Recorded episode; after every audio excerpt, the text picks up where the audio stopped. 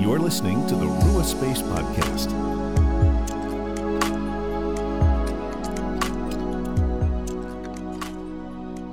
Hello, friends, and welcome to the Rua Space Podcast, where we help you make space for the Father, Son, and Holy Spirit in your everyday life. I'm Phil. And I'm Erin. And we are in the midst of our Exploring Revelation series. And today we're going to be in chapters 8 and 9 ish. We're doing sort of the first half of Revelation here on the podcast, and the second half is over on Patreon. And it's actually really cool because over on Patreon, we're also doing guided practices with Revelation. So this past week, I did one with the throne room.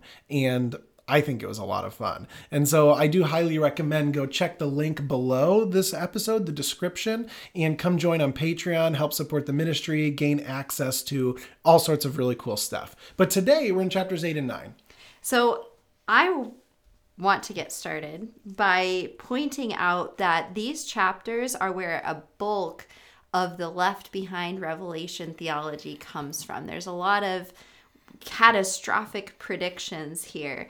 And so, at surface level, when you're reading through, it is really easy to say, all right, guys, we're looking for a third of the sea to turn to blood. Like, that's a sign that we're entering the end times, right? There's these signs that people want to look for.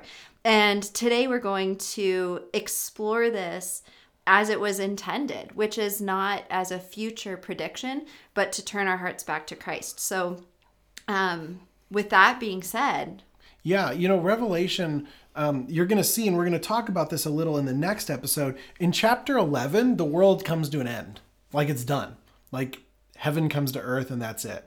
So Revelation can't be read linearly, meaning it can't be read just as if this is one straight shot story. Revelation actually works on cycles. And so you have trumpets, you have seals, you have, you know, it, it's sort of um, coming back on itself. And so, like, one really interesting thing, for example, is you see in Revelation um, 6, verses 12 through 17, if I were to go there, um, it talks about how the sun turned black like sackcloth made of goat hair, the whole moon turned red blood, and the stars in the sky fell to earth.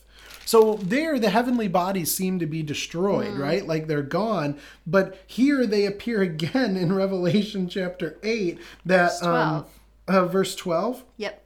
Yeah, the fourth angel sounded his trumpet. The sun, a third of the sun was struck, a third of the moon, and a third of the stars, except the stars already fell to the earth. So, Revelation again is meant to make us feel something. Mm-hmm. To try and read the blood idea or the stars falling to earth idea as a literal event. I mean, first of all, the stars in our universe are uh, many, many, many light years away, millions, trillions of miles, trillions upon trillions upon trillions of miles. So for a star to hit the Earth, we're going to be burned up. Like our Earth is just going to like disintegrate long before a star hits our planet, right? Like literally, it can't fall to Earth. Like it's bigger than the Earth. You know what I mean? Even our sun. So these are not literal events. It's meant again to make us feel something, to feel what's happening, and then make a choice of which side are we on.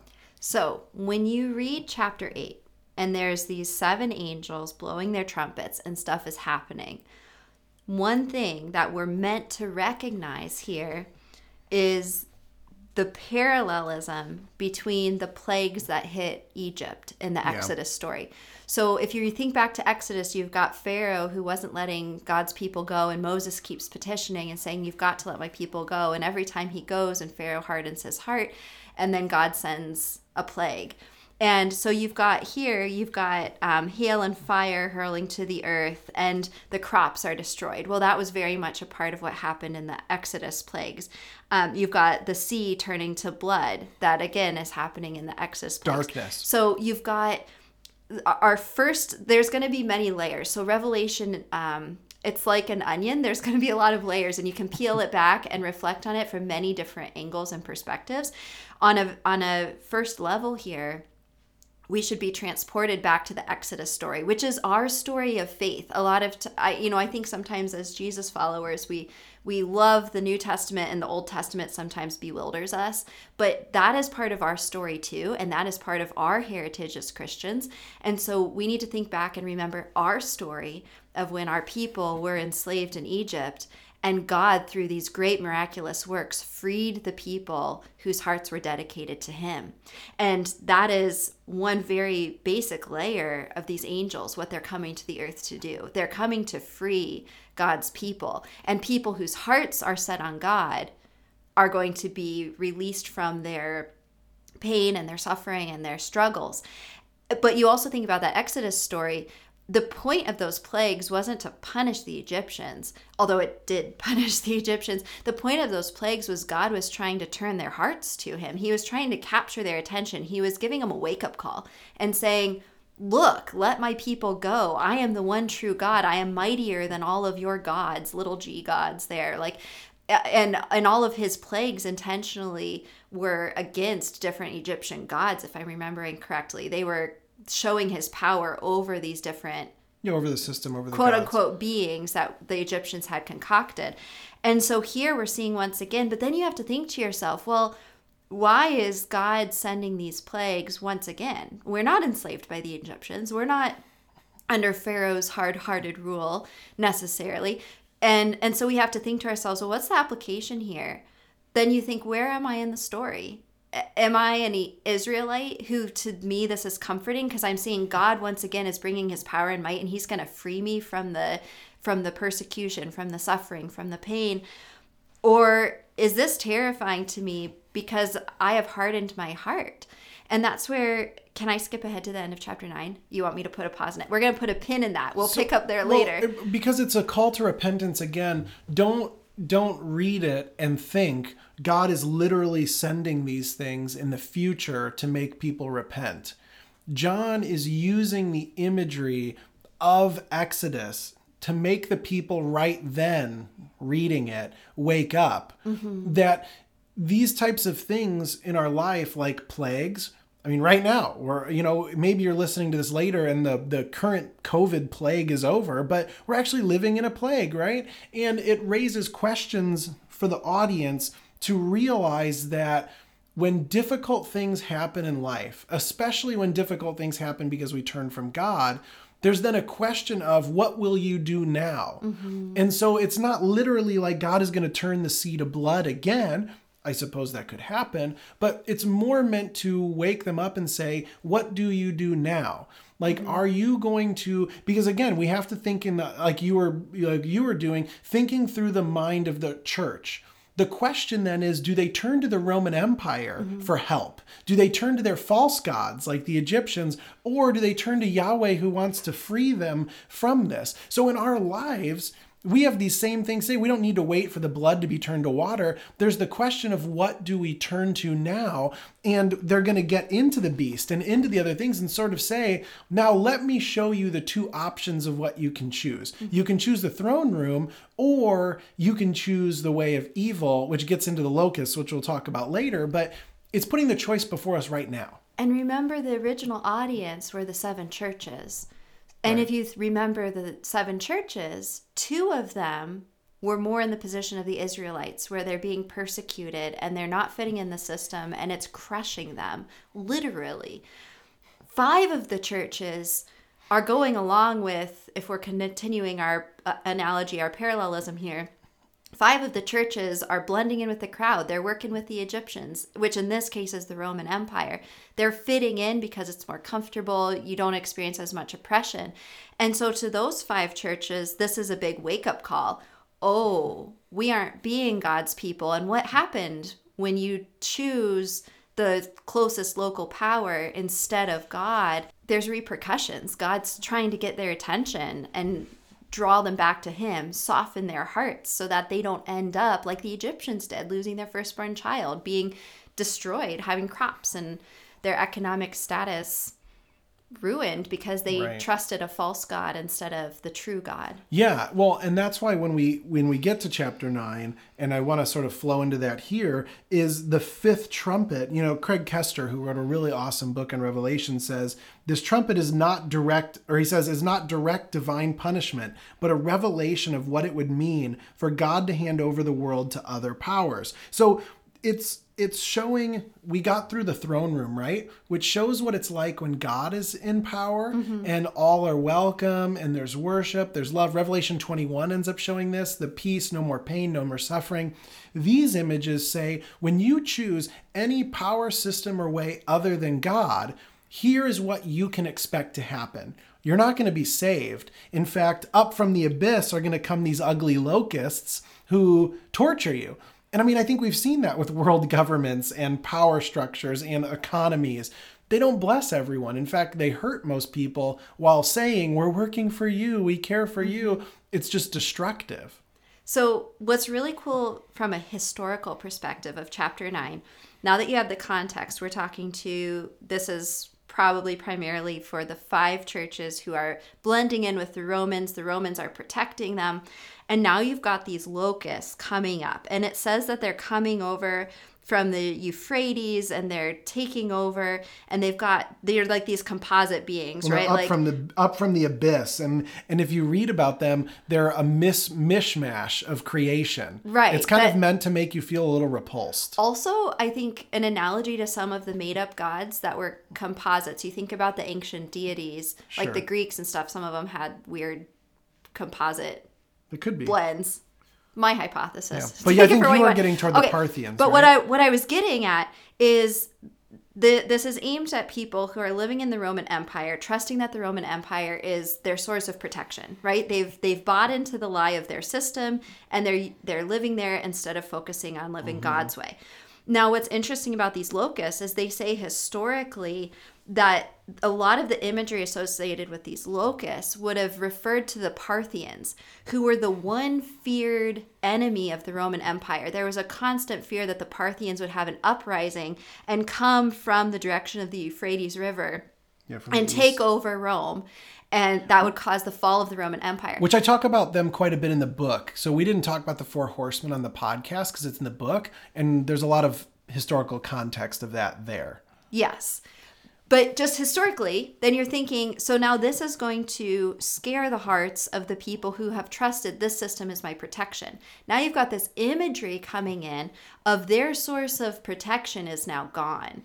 Yeah. And what happens when your source of protection gets turned over, which of course then where we come to think, well, God, the true God, God of the universe can't be overthrown. So Right. that that gives you more security and comfort in him. Well, and the Parthian supposedly Ladd, I think his first name is George Ladd, but don't quote me. He wrote a, a commentary, and he says the Parthians were supposedly knowing or were known for wearing long hair. So even the locust is Mm-hmm. like, described as long wearing hair as, like, women, women. hair, right? Um, and they're so opposite of the beings in the throne room. So They're you think of right. Well, when you think of the throne room, it talks about one looked like an ox, one looked like a man, one looked like an eagle, one looked like a lion. Here, these locusts have all of it put together. And you think of the elders casting their crowns before the throne. Here, the the locusts just wear their crowns, right? They just have them on their head, their breastplates of iron.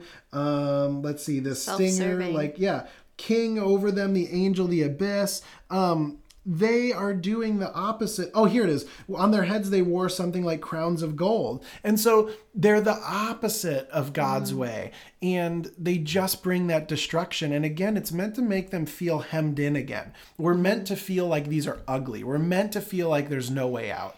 And that's because there's not. And Yeah. that's what it's trying to tell us. If we trust in any economy, system, power, security of the world, it's always going to fail us because it wasn't created to offer that. But God's throne room is available. So we have to choose. And on top of it, when we feed the ugly system and join a part of it, we encourage this type of ugliness, mm. uncreation, anti creation, destruction in the mm-hmm. world. You're either part of it or you're not. Right. There's no in between. Right. So, one other thing I want to point out, which is just a cool, like, fun fact about nature here, but I think these are the things we miss in our culture because we don't know this as normal, everyday information anymore. But it talks about how these, um, this swarm of locust being things come and are allowed to torture people for five months. Mm-hmm.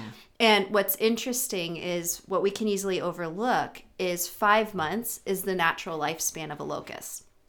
So again with numerology numbers meaning things here it's a very basic number that the original audience would have heard this and they would understand oh they're allowed to do this for the life cycle of a locust Well, and that's what like Ladd There's said that five months is the length of time in Israel when locusts can attack the crops. Right. So it's that season. So it's saying the the author here is saying they come for their season and for the course of time that they live which we can overlook and i think this is where it becomes easy for us to buy into the left behind theology and harder for us to understand the true application because we don't have an original meaning so it becomes something easy for us to say five months right we're looking for a hardship that's lasting five, five months well but it's not about the five months. A locust is five months of hardship.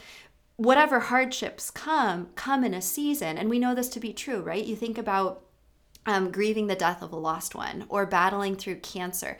When we have a hardship that a we experience pandemic. or in this case the pandemic it's going to last for the season it lasts. Right. and for that season there's much hardship there's weeping there's pain and suffering and it's what happens when the hardship ends then and that's where i really like i want to draw your attention to the end of chapter 9 verses 20 and 21 it says the rest of humankind who were not killed by these plagues, so they came through the hardship, did not repent of the works of their hands or give up worshiping demons and idols of gold and silver and bronze and stone and wood, which cannot see or hear or walk. And they did not repent of their murders or their sorceries or their fornication or their thefts. And that right there is the biggest warning of all. See, we're all going to go through suffering. Well, he's We're telling all- you the point right there. He's Right. like back to here's what this all is about. we're People all gonna, still didn't turn. Around. We're all right going to go through things, but these people went through something, and in the end, were as unchanged as if they hadn't gone through this hmm. hardship. And who is it in the Bible who goes through hardship after hardship after hardship, and in the end, his heart is hardened, and it meant nothing? Again, Pharaoh. We're going back to the Pharaoh story and what happens because he never repented. People lost lives. He he lost massive armies. There it never worked out for him. And i think this then for me is a real caution. When we go through something which we all do it's a natural part of life. No matter where your source of suffering comes from it hits everybody. Um at the end do you get through it and then go back to worshiping the, the capitalism, economy, your political party, whatever it is, your own freedom. your own freedom? I mean, that's been the biggest one we've seen in this pandemic. Mm-hmm. I I don't need to wear a mask because I'm fine. You do you, I do me. That's one of the biggest statements of I'm not in this world for other people. I'm in it for myself. And hundreds of thousands of people died. I mean, that's why it says right here a third of humanity died. Like, how frequently do people die because we don't care about the environment and people are starving? We don't care about sweatshops. We don't care about military conflict. We don't care. Like, we we just earn it for ourselves. We don't pay attention and repent. And people literally die. So, I mean, that's what it's trying to say is when we don't go with the way of God, which is the way of self sacrificial love, service, mercy, grace, people literally die. Yeah, it's sobering. And I think that's where when we when we can understand the history, now our focus is taken off of keeping track of where we are on the end of times calendar. And now our focus is on understanding and reflecting on our life. And one of the things we're going to caution you with and you know, I we can't say this enough is revelation is not a tool for us to look at somebody else and cast judgment on them. Right.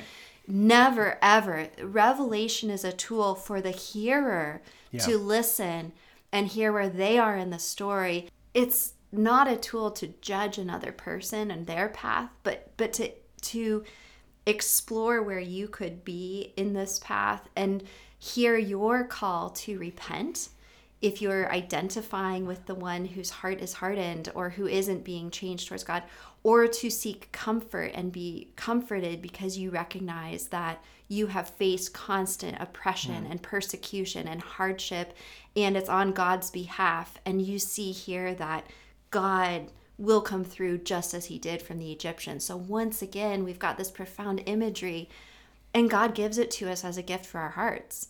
It's a gift to us so that we can do with it as we are called upon. Whether your call here after these two chapters is to repent hmm. and to turn your ways, and repent means to leave what you are doing and turn towards a new way of doing things. So either repenting towards God or experiencing God's comfort that all of this power and might it, it doesn't change God's position in the universe. And and I think it's making it really serious as you said that there's no in between. Either you're mm-hmm. part of God's throne room and making a more peaceful, just, loving world, or we're a part of the ugly locust, Parthians, anti creation causing damage. Mm-hmm. And when we go through difficulty, we have to choose which system are we a part of which mm-hmm. type of world are we creating? What do we really trust? Not just in our minds but what do we trust with our actions? Is it money? Is it our job? Is it our government?